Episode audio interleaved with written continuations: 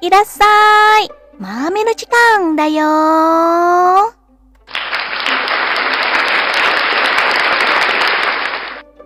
So, balik lagi bersama dengan Utika di channel Mame no Jikang. Hari ini aku mau ngasih tahu aja ke kalian semua. Jadi, um, podcast Utika Dake ini aku buat khusus uh, kalau misalkan partnerku lagi nggak bisa datang. Jadi, daripada aku gabut, aku nemenin kalian aja di podcast ini di Utika Dake. Jadi, mungkin kalau yang Utika Dake ini lebih ke pribadi ya, topik-topik pribadi. Tapi tenang aja aku nggak jauh-jauh dari Jepang. Terus uh, nantikan juga episode-episode uh, selanjutnya di Utika Dake dan juga di Mamen Jikang bersama dengan partnerku Aca. Itu aja sih announcement untuk kalian semua. Semoga kalian suka dan ya itu aja deh kalau gitu oke deh nantikan episode selanjutnya ya